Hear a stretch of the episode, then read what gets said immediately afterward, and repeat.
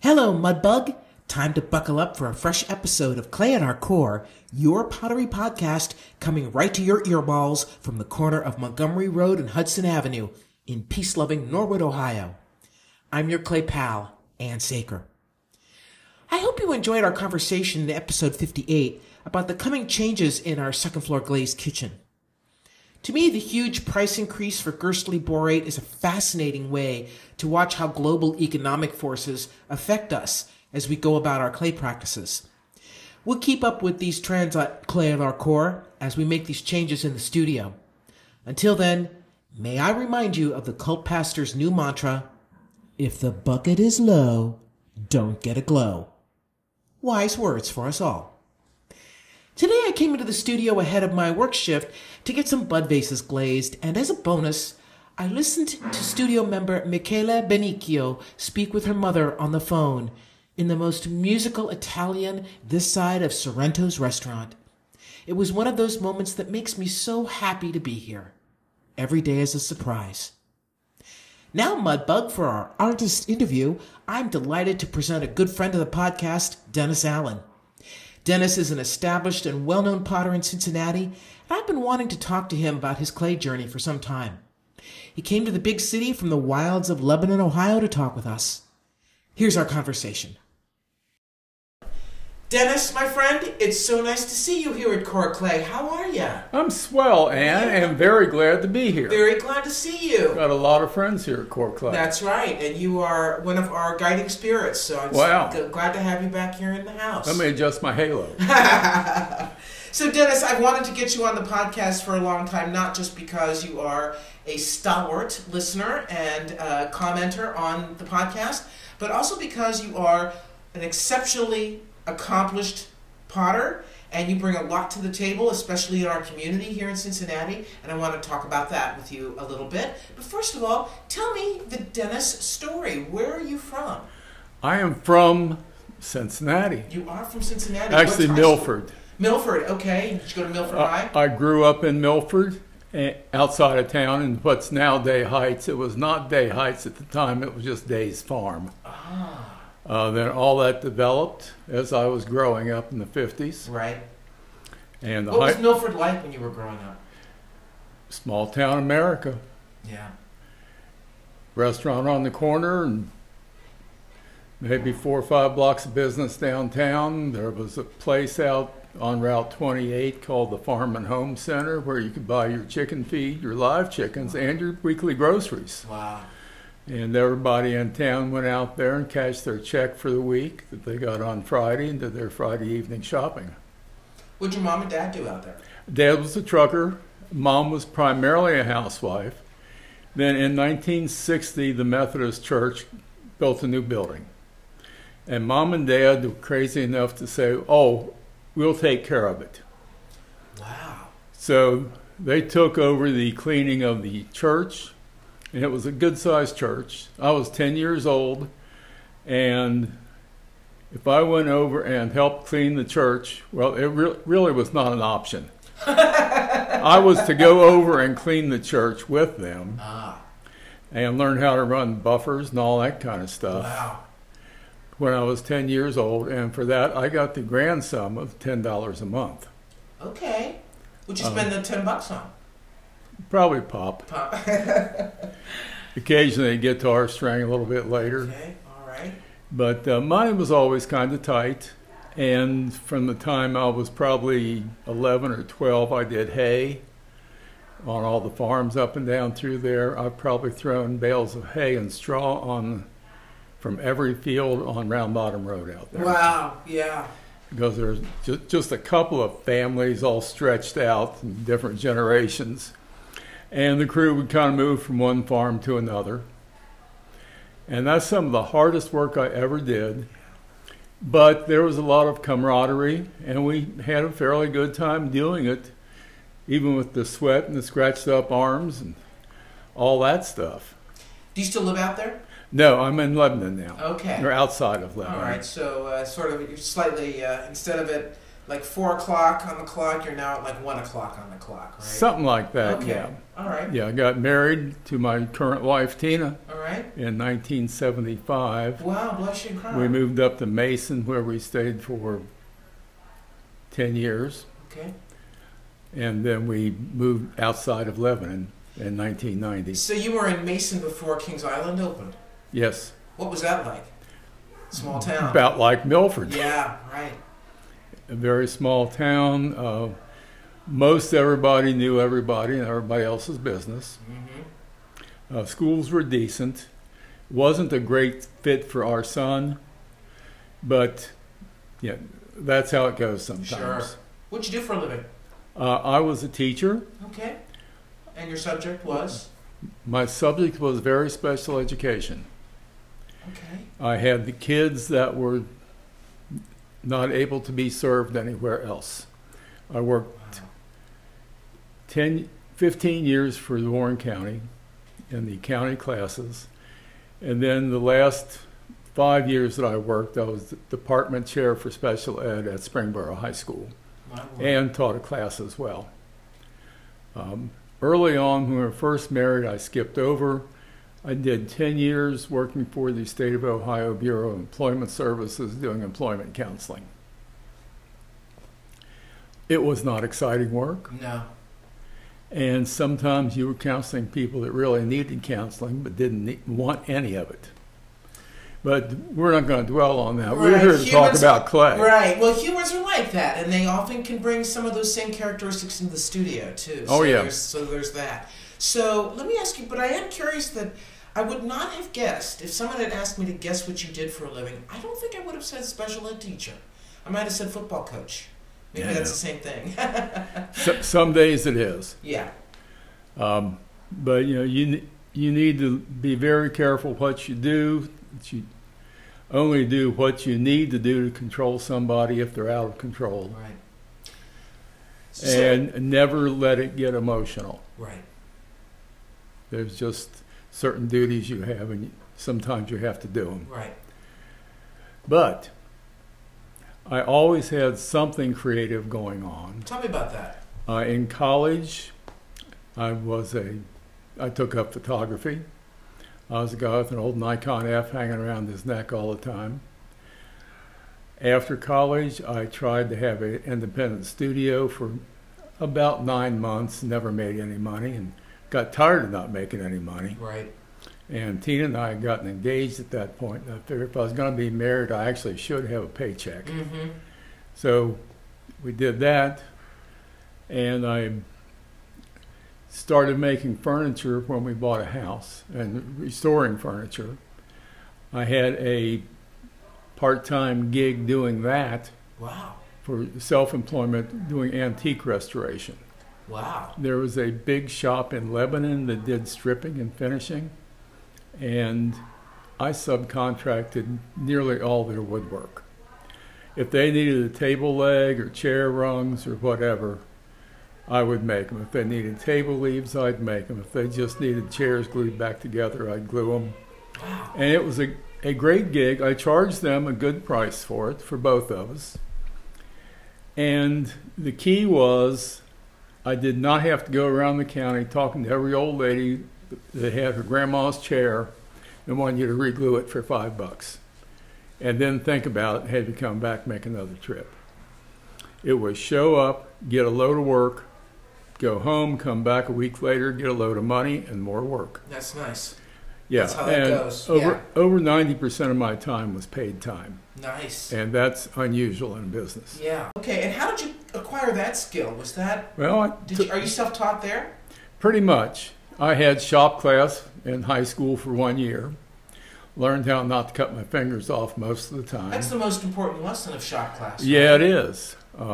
I did manage to split this one a little bit on a table saw last spring, but it's knitted back together, and it was an inconvenience, but not a major thing. Kept me from making pots for a while, though. Oh, okay. And this is on your left hand? On my left hand, which is my inside the pot hand. Right, right. So let's just jump to the chase right here, and let's talk about what we both love so much, which is clay. How did you get to... Tell me about your clay journey. How did you start? Well... I retired as a teacher. I probably, I was 55 years old. Okay. Actually, I was 54 and a half. Okay. It was my 55th year. And I had 30 years of service. It was February, and it was time. I could see no reason to hang around when I could get almost as much retirement as I could working after expenses. Right. So that was a good choice for me. And I've been retired almost 20 years now. Okay, all right. And that's a good long run for a fellow. Yes, it sure is. And since then, I figured I need something to do besides go fishing, which wasn't all that productive up our way. And very seasonal work, too, right? And one day the wife said she was going to go over to Middletown and sign up for a jewelry-making class. I said, see if they got any pottery classes over there. Okay, so stop there. So did pottery just pop into your head, or? Well, wood had gotten so expensive I couldn't afford to make furniture and make a profit on it. Right. I'd always kind of had an interest in pottery, and I'd always liked antiques and vintage things. When I graduated high school, Dad said, what would you like for a gift? I said, get me a closed-face pocket watch, which he did. Wow. And I gave that to my son when he graduated. How lovely. And he has it now. He better. Because he's got a kid I hope has it someday. Sure. Okay, so I started taking classes at Middletown, and she dropped out after a couple weeks her jewelry class, and I kept going. Wow, it's a long drive from Mason to Middletown. Well, I was in Lebanon at the time. It's not that bad, but it's not right around the corner. Right, either. That's what I mean. I mean, you really—that was a dead. So tell me about the moment it clicked in your head that this is what I want to do now. When I finally learned to center. Okay. I did tell them from the beginning, typically they teach hand building first, then they kind of work in some throwing if you want throwing. I said, I don't want to learn how to hand build. Right. I want to learn how to throw. Right.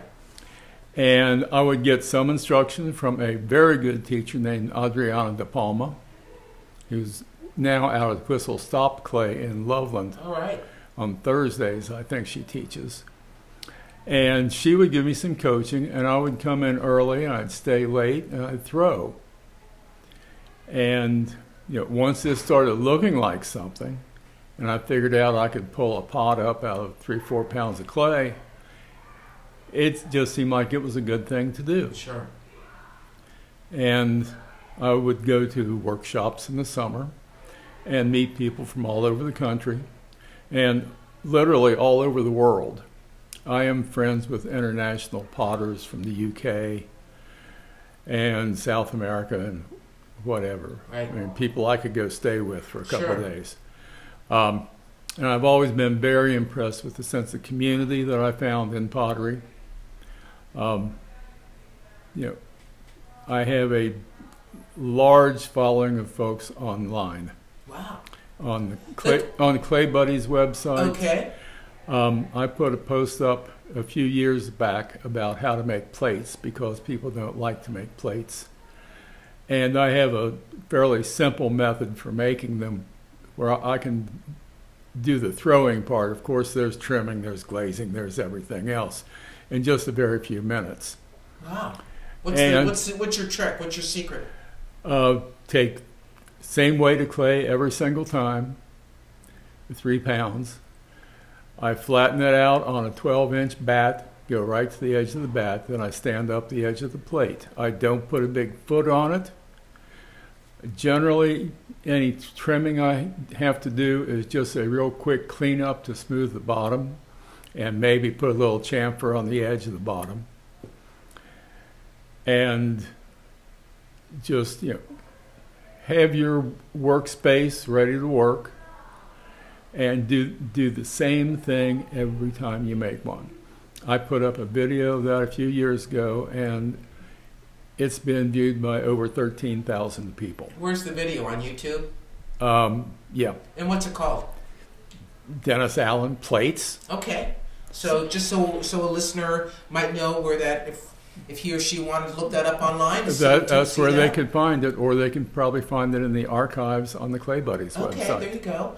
You know, I remember a couple of years ago, the co-pastor Laura Davis convened a little meeting at the brew house about, I don't know, some clay-related thing. And I remember you came and you brought your little hand-built gauge meister, where you had like 5 or 6 little arms coming off a center pole, and you would, you know, if you're making mugs, you use this gauge. If you're making plates, you use this gauge. I wonder your woodworking habits. Did they inform the tools that you made? I still have tools, like machine tools, and it helps me make stuff. Yeah. I do very little molded stuff over forms. And I have nothing against those people at GR. They make a good product. But I don't want my pots to look like everybody else's pots, like they just popped off the same form. Sure. So I make my own molds, the few that I use, mostly on wheel thrown. And I make them out of MDF fiberboard, and I give them a good soak with polyurethane. Oh, wow. And you know, for the number of slab-built pots that I do, they hold up very well. Awesome. It's not a huge deal. They're easy to make if you got a table saw and 10 fingers. Okay. What are you working on now? Right now, I'm trying to restock on plates. No kidding. I had 3 shows in September. Wow. Where were you? I was at Whistle Stop Clay down in Loveland. I was at Bellevue Art in the Park. I was at, where was the other one? I think I was coming right off of Yellow Springs. Okay. And anyway. You sold everything. At the end of each one of those, I got hit on plates. And people came through and they bought every green plate that I had. Wow. And then I had like 2 weeks to make more, which you can't do. Yeah. So that put me a bit behind, and I'm still trying to catch up. Do you have a kiln at your house? I've got 3. 3 kilns, okay. So you do the whole production at your house? I do everything except dig the clay out of the ground. Okay. And where do you get your clay? I get my clay from Link Henderson down at Kentucky Mud Works. What kind of clay are you using these days? It's a red clay, okay. Cone 6, relatively smooth. There's a little bit of a tooth to it, but not very much. Okay. That's such an interesting term, a tooth, that your clay has a little tooth to texture. Yeah, but I love that. It's not the word you expect there. Actually, I had used earth and red from High Water for a number of years before that. I like a red clay, obviously. Okay.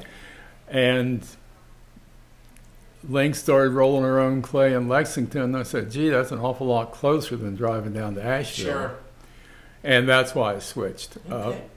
I took a couple of workshops from a woman named Kara Sarah Culbreth, who runs Tater Knob Pottery outside of Berea. Uh-huh. Lovely lady, heck of a potter. And she was using red clay, leaving her rims bare. And I kind of picked up that from her stuff. Okay. I liked it. And you know, as I said, you know, I like antiques, I like primitive stuff. I don't like a lot of refinement and fancy on stuff. There you go. Just like the simple form of the clay and the glaze. Yeah. And, you know, I have made friends with a lot of potters that feel the same way. Yeah. I know Mike Baum lived down the road from me. Mike was one of the best potters in the country. He's been out from behind the wheel for a couple of years now due to an injury that he had. And we all hope he gets back. Amen. But I would travel with he and his wife Karen down to North Carolina for a big show down there in Dillsboro. It's in Silva now, which is just up the road. And I met a lot of potters down there. Some of them really big names, some of them just great people. Right. But I really have enjoyed the community of clay. Let's get on that question, because we sort of touched on this before. So one thing I like to ask people who come on the podcast is what I call the Lauren Davis question, which is, what do you know now that you wish you had known when you'd gotten started in pottery? I wish I'd known to get my shoulders fixed before now. Oh, really? Okay. Yeah. Because you're feeling it now. I'm right? feeling it now. And they had not been great for quite a few years. Right. I couldn't throw a football in the year 2000. Wow. But as it is right now, they're bothering me more than I would like. And do you have to get them replaced? Probably. I need to go see about that this winter. Yeah, wow, okay. In the off season, as we say. But, you know, not all of us are challenged in that particular way. Is there some other way that you, is there, I mean, you have this giant reservoir of wisdom about clay. So maybe, you know, maybe your salad days, well, your youngest days are hard to... Maybe don't take everybody else's word for how to do something. Okay. Do your own problem solving. Ah, talk about that. Well... You can solve them. One of the best tools I have for making regular size plates, and you've seen my plates, they stack up really well, is what I call a stick. A stick? Yep. Like a, like you mean a stick? Yep. Okay. And how does that work? And same thing I use on, it's the same tool I use to make my galleries and lids. Okay. When I have what I call a drop-in lid that sits in a gallery. It is a strip of thin wood. Imagine a ruler, but without the markings on it. Okay. It's 10 inches long, but it could be any random length, as long as I use the same stick to measure the same pots every time. If I'm making plates, I get out my small plates, I get out my 10-inch stick. Could be not 9, 13, 16ths or something, but as long as it's the same, it doesn't matter. I use that to measure the outside edges of my small plates. I slip it down in the gallery of any pots that are taking a lid, and I leave about 1/8 of an inch wiggle room when I'm expanding the lid. When I, or the gallery, when I make the lid to the exact size of that stick, just like a feeler gauge. Right. And that way I have just a very slight gap around my lids. They most generally fit. Wow. At least 9 out of 10. Wow. And I think it's really important to have lids that fit, pots that stack. And a lot of that is stuff I learned in principle from Mike, and I figured out my own ways to do it. Okay. That's great. But, you know, and I have become fairly well known for packing and stacking pots. I've guest lectured at NKU a couple of times just on making your booth furniture and making your boxes with dividers in them so you can drop your pots in. They're not going to move enough to break, but you don't have to wrap every stinking pot, right. And you're not going to be on the lot after the show at 8 p.m. Right. And believe me, that's a motivator to teach you how to do something better. It gets awful lonely out there after Dick Overman's pulled out. It sure does. It sure does. Well, Dennis, this is such a pleasure talking with you about your practice. You're a great inspiration to me and to other people here at the studio. So I'm thrilled to get you on the podcast to talk about what you do with clay. Thank you so much. Well, you're welcome, man. I've had a very good time. I always do when I come here. Great. Yeah. That's great. Yeah, there's a lot of people around this place that I like very much. Oh, yeah. Well, we love you right back. And the one son of a bitch I won't name. Keep them guessing, right, Dennis? Dennis Allen reminds me that one of the most beautiful benefits of taking on a clay practice is meeting all the other amazing human beings who are just as into pottery. Thank you, Dennis, for the delightful conversation. Now on to some studio notes. Reminding once more Mudbug that our dear friend Nicholas Westerkamp and her family could use some help with meals as she lives with cancer. We have a meal train website set up for Nicholas where you can schedule a meal delivery. Please reach out to Cork Clay if you have any questions about participating. Our next First Friday firing will be November 3rd, 2 days ahead of the time change, and why are we still doing that madness anyway? But I digress. The club pastor has decreed a reduction firing for this first Friday, so get your wares on the glazed carts by October 29th for kiln boss Darren Simmons loading into the Big Bailey gas kiln.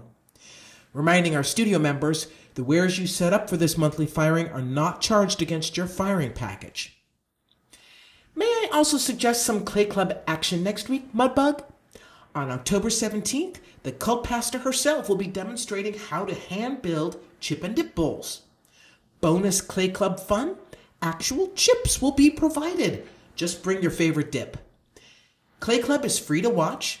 If you're a studio member, it's free to participate, but you bring your own clay and tools.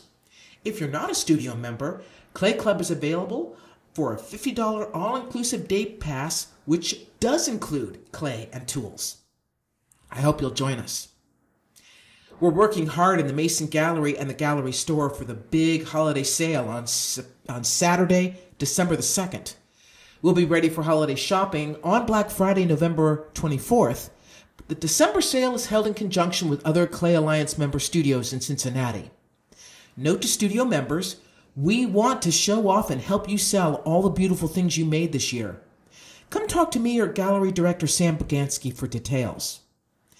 Thank you for listening to episode 59 of Clay at Our Core, Mudbug. Be sure to nail that notification button as well as the like and subscribe widgets so you won't miss an episode. And spread the love. Share it to all your other Potter friends.